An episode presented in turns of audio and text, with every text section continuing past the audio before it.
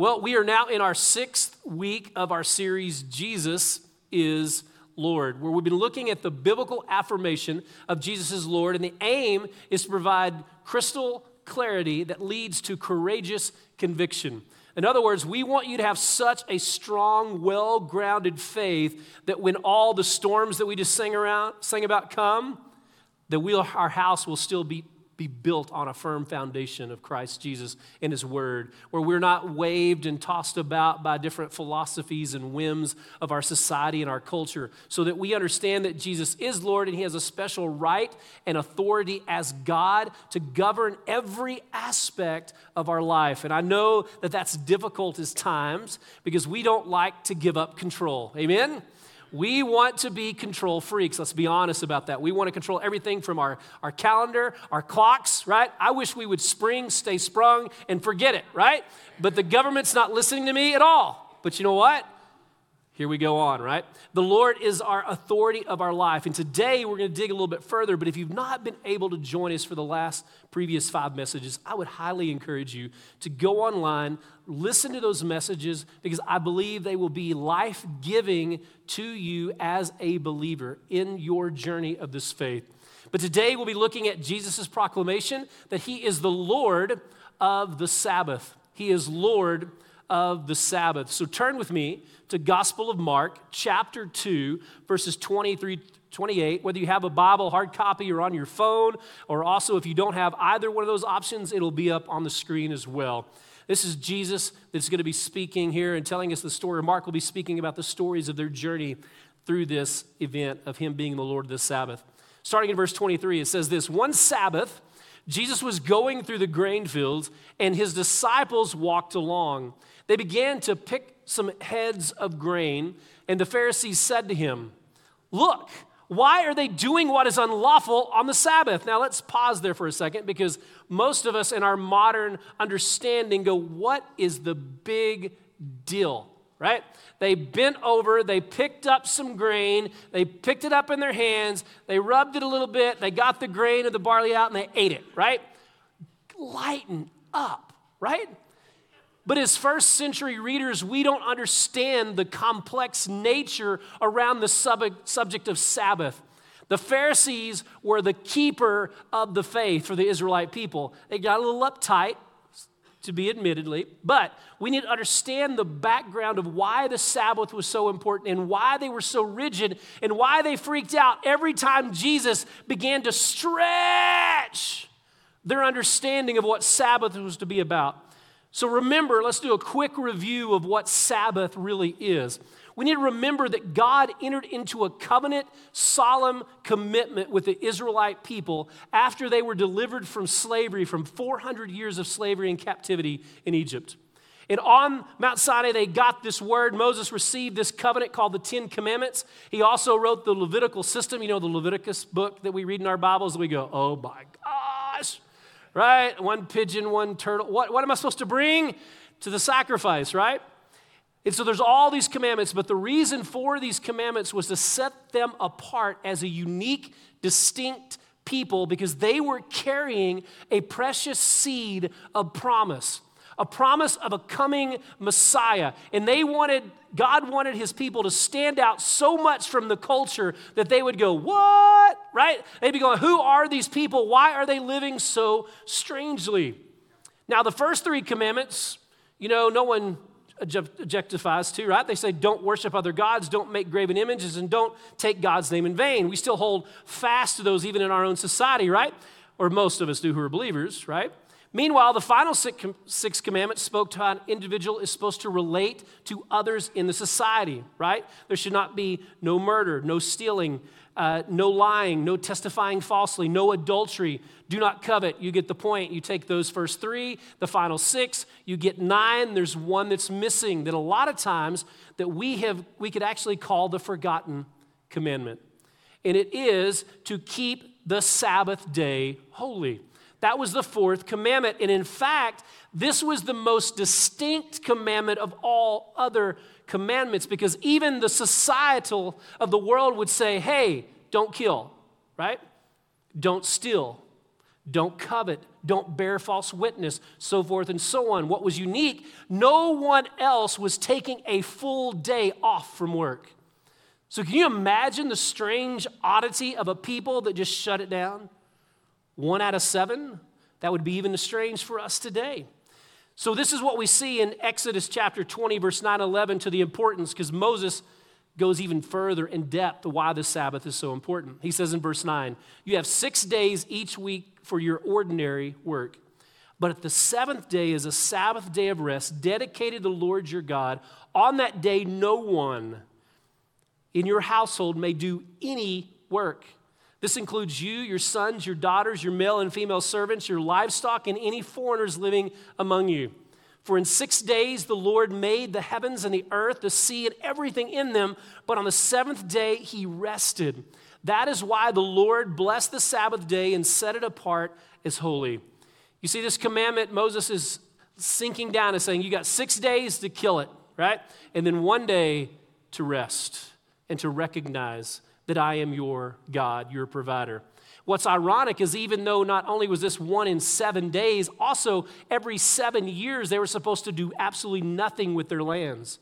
We see this in Leviticus 25, 2 through 5. Give the following instructions to the people of Israel.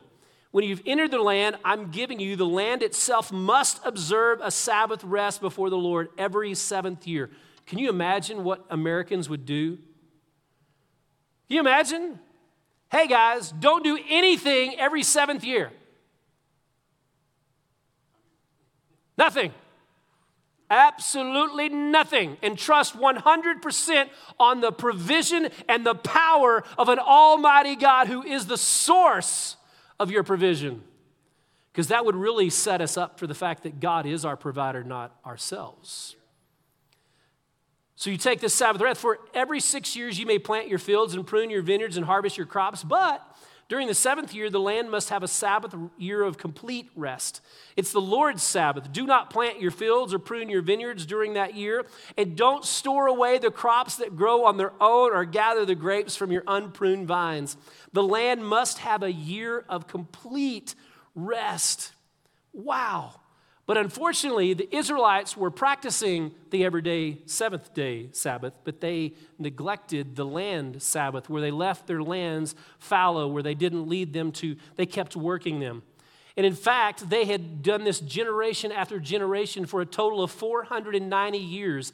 That's 70 missed Sabbath years. And I don't find it to be a coincidence that that's the exact number of years that the Israelite people were put in captivity when the Babylonians came and destroyed Jerusalem. And if you don't have to take my word for it, you can see right here in Second Chronicles 36 21, where it says, The land finally enjoyed Sabbath rest, lying desolate until the 70 years were fulfilled. Woo! So, let's not be too harsh and critical on the Pharisees. Because what they were trying to get the Israelite people understand is that God is our provider. And when He says to rest, we need to rest because we have spent for we've spent 70 years in bondage and captivity because we refuse to trust that God is our provider. It's when they saw Jesus doing these things, see, because they had written 39 other rules to go on top of keeping the Sabbath holy. I mean, the Pharisees went way too far to make sure they didn't sin. And one of those rules, the reason the Pharisees were upset was do not pick up grain and rub it in your hand, because that might be work. And we want to be careful. We don't want to, we don't want to even be subject to the fact of sinning against our God. And so, but they avoided the fact that the Old Testament says that it's okay as you sojourn through the land, you can pick up the crops and the weight that's fallen on the ground. That is lawful. They were even changing the law of God to meet the demand of not breaking the Sabbath. So they're freaking out when Jesus' disciples are doing this. Jesus knows this. He's trying to teach them something miraculous that he's trying to teach us. And he answers in verse 25. He says, Have you never read what David did when he and his companions were hungry and in need? Now, this is kind of a rhetorical question. The Pharisees knew, like, this is freak you out. The Pharisees knew the first five books of the Bible by memory. Let that sink in. Not five verses, they knew five full books of the Bible and all of the rabbinic teaching. So they knew this story. In the days of Abiathar, the high priest, he entered the house of God and ate the consecrated bread, which is lawful only for the priest to eat.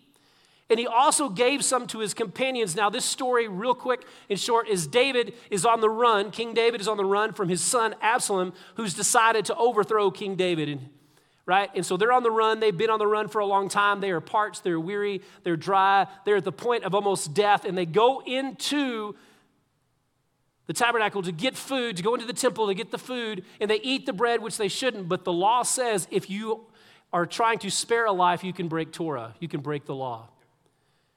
Right? And so even Jesus is trying to teach the Pharisees right now lighten up.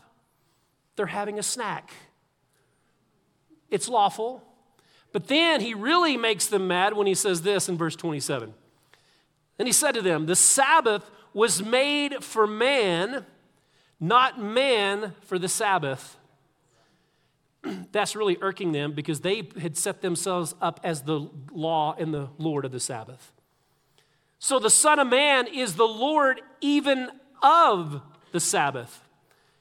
Now, you have to understand that their anger, if they weren't upset by them picking up a little bit of grain of wheat and rubbing it between their fingers and eating, at this point, what Jesus is basically saying when he says, the Son of Man, is Lord even of the Sabbath, what he's telling them is, I am the Messiah.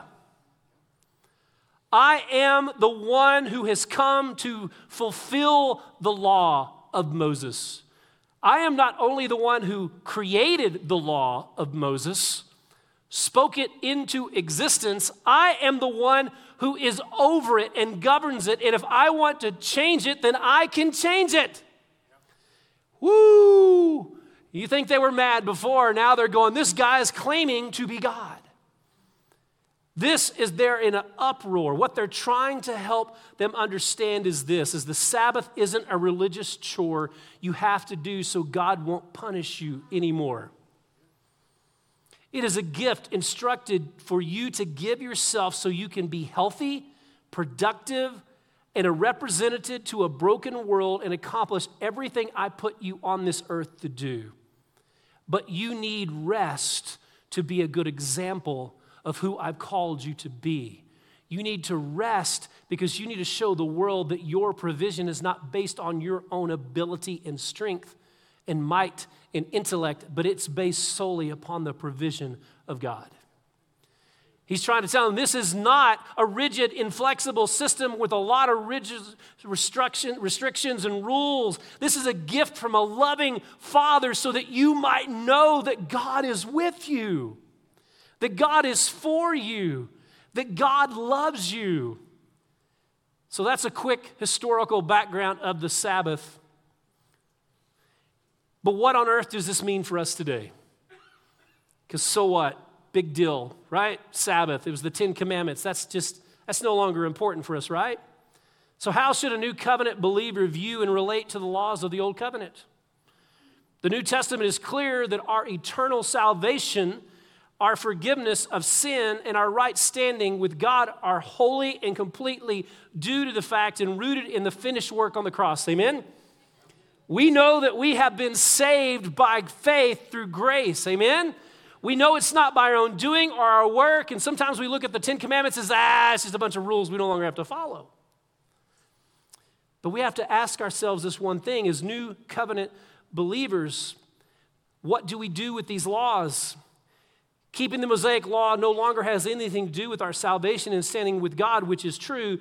But another thing, it's another thing to claim that those laws no longer contain principles for living well for living the kind of life that pleases God. If we make that claim, then that is false. What we have to understand is God Himself wants us to understand that the Ten Commandments still reflect His values, His character, and His wisdom for living. Do you believe that? Reflect His character, His value, His wisdom for leading. These are no longer laws to be kept for our salvation, but they are still very much wisdom principles to be heeded so that we might be the men and women of God He wants us to be. But here's something important. Let's think about this way. If you don't believe that, ask us this. The sixth commandment says, You shall not murder, right? You should not kill. Do you think God has changed his opinion on that? Or how about adultery? Has he changed his opinion on that? He changed his opinion on do not steal. So I love this quote by Robert Morris. He says this Why do New Testament Christians then still heartily endorse the commandments against murder, adultery, dishonoring parents, while feeling utterly free from embracing the wisdom of the commandment about resting one day out of seven? Let that sink in. Why would any of us, because none of you would willfully say, hey, Rusty, go ahead and commit adultery. But too many times we willfully and willingly go to someone and say, hey, break your promise to God of rest.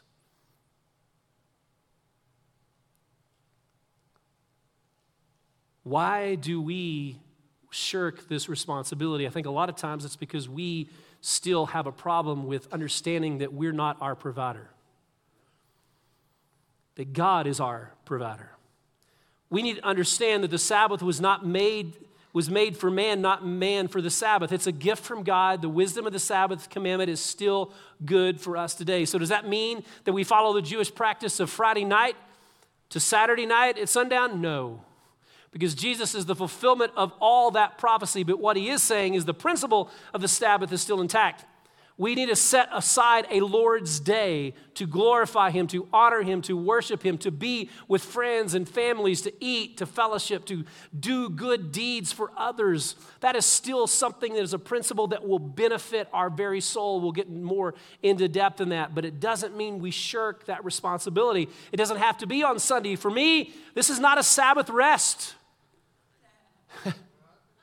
Sundays are not a Sabbath rest. For anybody who works at a church, I mean, you're working Sunday through Thursday, so am I breaking the law?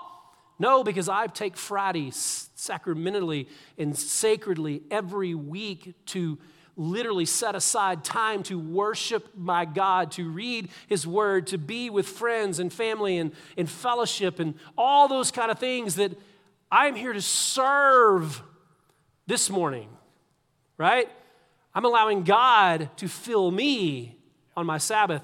So it doesn't matter which day we pick, we need to set it aside for this principle. It's a matter of trust, like tithing, where we trust that God can do more with 90% of our money with His blessing on it than we can accomplish with 100% of it. He can do more in six days with His blessing on my life than I can do in seven without it. We have got to understand that God's provision and His power is still effective in wanting to be poured out on His people. Now, I know you're thinking, I can't do that. Too many people are counting on me. I'm too important. I've got too many demands. I have too many things. I, I, I, I, I, I, I, I. But God is saying, Do you trust me? But we say, it's not that big a deal, Lord. It's not that big a deal. But ironically, it's amazing that the three things in the Old Testament that were punishable by death were murder, bestiality, and guess what? The Sabbath. The only three commandments that were punishable by death. Why? Because what God was trying to teach the people of Israel that a society that is willing to kill without restraint is destined for destruction. Just as a culture that will not obey my command and my provision and my power in their life and trust me that I will provide for them on the seventh day. That is a scary parallel, isn't it? God is wanting us to understand that this is not a law that we have to follow, it is a, it is a promise that we get to receive now. It's about coming to a place of faith where we trust God as our provider, where we can live a lifestyle of rest. Now, we can fight it. I love G.K. Chesterton when he says this we cannot break the commandments, we can only break ourselves against them. I love that.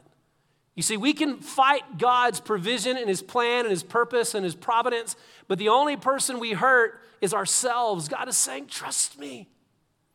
This is a gift. This is good. It is pleasing. I promise you will see fruit in your life that you can't even think of or imagine. In other words, when we violate God's principles for our lives, we only hurt ourselves. And if you don't believe me, just look at the mental stress and health of most Americans today. We are so wired for 24 7 activity that we do not allow true comfort and peace and replenishing to take place in our lives. And there's a point where God knew that we're not made for seven days, we're made for six. And if we want to last longer, we need to trust in that providence, in that provision. In Hebrews chapter 4, Hebrews chapter 4, 1, it says this God's promise of entering his rest still stands. It still stands. We, so we ought to tremble with fear that some of us might fail to experience it. And then verse 11 says, So do not, so do, let us do not that. So let us do our best to enter that rest. But if we disobey God as the people of Israel did, we will fail. Now, ultimately, don't get me wrong, we know that Jesus is the ultimate fulfillment of that rest. We see that in Matthew chapter 11, 28 through 30, where it says this. Then Jesus said, Come to me, all who are weary and heavy laden and burdens, and I will give you rest. Take my yoke upon you, let me teach you, because I am humble and gentle at heart and you will find rest for your souls. For my yoke is easy to bear, and my burden I give you is light. You know, part of that burden that we're to bear is light is literally activating the principles of God in our life.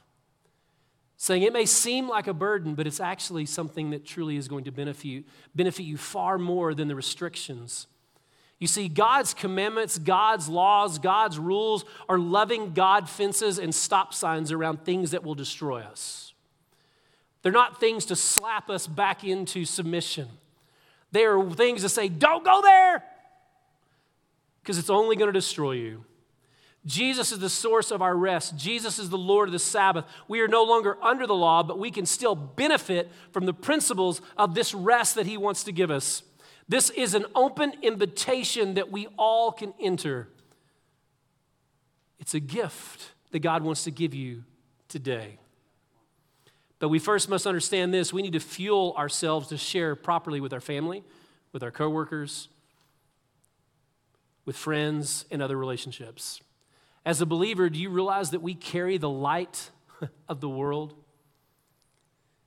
One thing we are to do is set apart ourselves in such a way that the world says, Why do you do that? You ever think about it? It's not so that it points to us, but so we can point to Him. It's like, Why do you religiously take a day off? It's because I trust that my Lord is my provider. And he has promised me if I work and give him everything that I have for six days, that he will allow me to replenish and refuel and rest and be encouraged and filled up so that I can be a blessing to others in the midst of my six days of work. That's why I do it, to point to his glory, to his honor, to his namesake. I don't do it for any other reason but to experience the life that he wants to bring me. But how do we do this? How do we experience this rest? And what are the benefits of this rest? The first benefit is this the Sabbath gives God the opportunity to provide for us supernaturally. Do you believe that? It gives us an opportunity for God to show us that He's God. That we can say, you know what, God, I can do six days, and you can do more with my six than I can do with seven. And I'm going to trust you in that.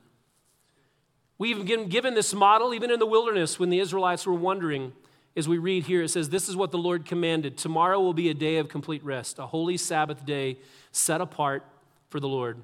So bake or boil as much as you want today and set aside what is left for tomorrow. So they put some aside until morning, just as Moses had commanded. And in the morning, they, the leftover food was wholesome and good, without maggots and odor. That comment refers to the fact that if they ate together too much and tried to store extra, it was rotten, right? Moses said, Eat this food today, for today is a Sabbath day dedicated to the Lord. There will be no food on the ground today. You may gather the food for six days, but the seventh day is the Sabbath. There will be no food on the ground today, so that I will be your provider. So we must ask, how much can God do in six days? Have you ever gone out at night outside of the city and looked up into the stars? That happened in one word. And let there be light. And then he made a little parenthetical statement in Genesis. Says, oh, yeah, oh, by the way, I created all the stars. what can God do in six days? What can God do? He can do everything that we need. Amen? Not everything we want. Be careful. Not everything that we think we desire, but God can provide everything that we need. not only in our personal lives, but even in our corporate lives. I love the story of Truett Cathy from Chick fil A. Hopefully, you guys love Chick fil A. Some good chicken. If not, we'll pray for your soul. But uh, Truett Cathy made a decision in 1946 to not break the Sabbath with his companies. 1946, he made a decision that my workers deserve to have a day of rest to glorify and to honor God and to worship as they see fit. Now, what's ironic is there was a Business Insider website review recently in 2017 that says that this company generates more revenue per restaurant than any other fast food chain in US and it's only open 6 days a week. The average restaurant revenue for Chick-fil-A is 4.4 million dollars per store. That was in 2017. By comparison, its most similar competitor KFC, it's Kentucky Fried Chicken, generated 1.1 million per restaurant. That's exactly 4 times the revenue outlet per store in less than one day, in less, one day less than anybody else. There was a, there's been a supernatural outpouring because a man made a promise in 1946 to say, I will not violate this covenant of God. Woo! God can provide supernaturally. Amen? God can do things that I can't do, that I can't comprehend, that I can't even understand. But am I willing to trust Him? And see, let me get, I want to make sure this is clear. I'm not just talking about financial blessing, I'm talking about mental health blessing. I'm talking about peace blessing. I'm talking about a rest in your soul, in your spirit, where you wake up and are renewed on Monday morning, if your Sunday is your Sabbath, where you can say, I'm ready to uh, just embrace the world and go because God is good and He has filled me to overflowing so that I can be a blessing from the overflow rather than from the dregs of my life because I didn't pause and reflect. And that leads us to the second blessing is this the Sabbath gives us an opportunity to rest and be refreshed. But what kind of rest? Remember, it says that on six days God worked, but he rested and he was refreshed. Now, Isaiah 40, 28 says this The creator of the ends of the earth neither faints nor is weary. God gave us an example of this rest from early creation, but why? He doesn't grow tired, does he? He doesn't grow weary. So if we look at the context of rest, we know that it simply means this a sensation. They ceased work. God said, It's done. Right? And it is what? It's good. Right? It's good. It's good.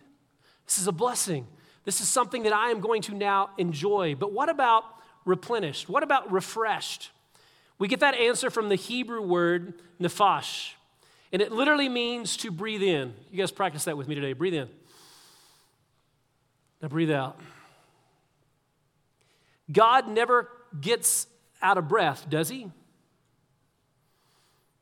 In the perfect sense of the context of creation, then we have to understand that God created through what? Speaking. He spoke. When you speak, you exhale, right? he excelled in a creative form. In six days, we are to exhale. Literally, on the seventh day, God took a breath. It's good.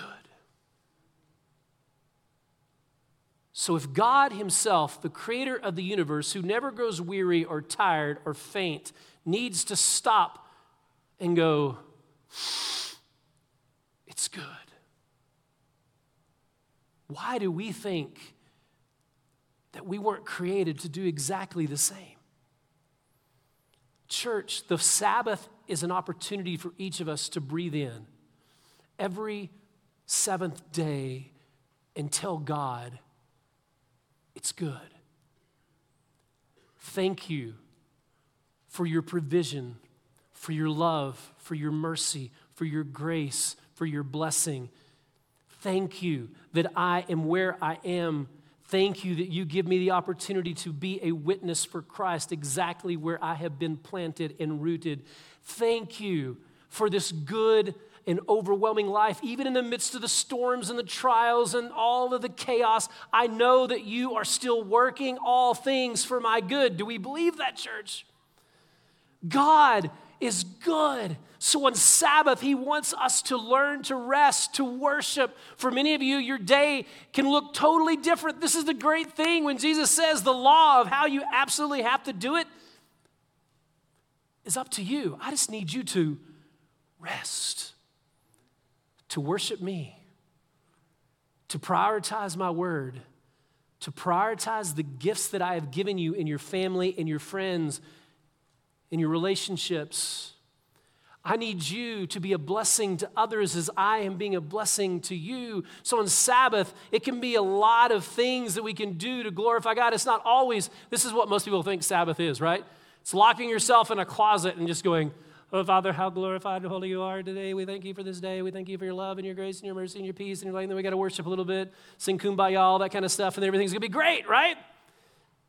Sabbath is saying, God, you're good with all things, and I'm going to celebrate all the things that you've given me.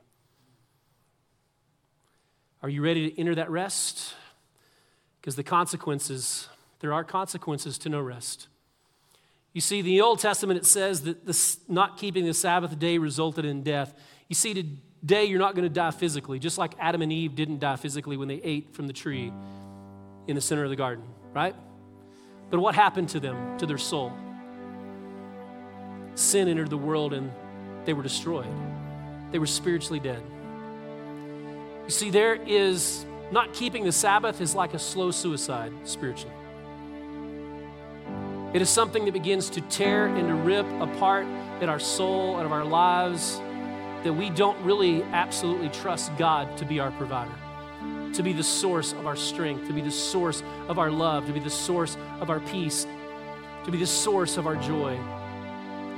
So when we're looking at the consequences, you say, well, that won't happen to me. Well, I'm here to tell you it can. It did to me.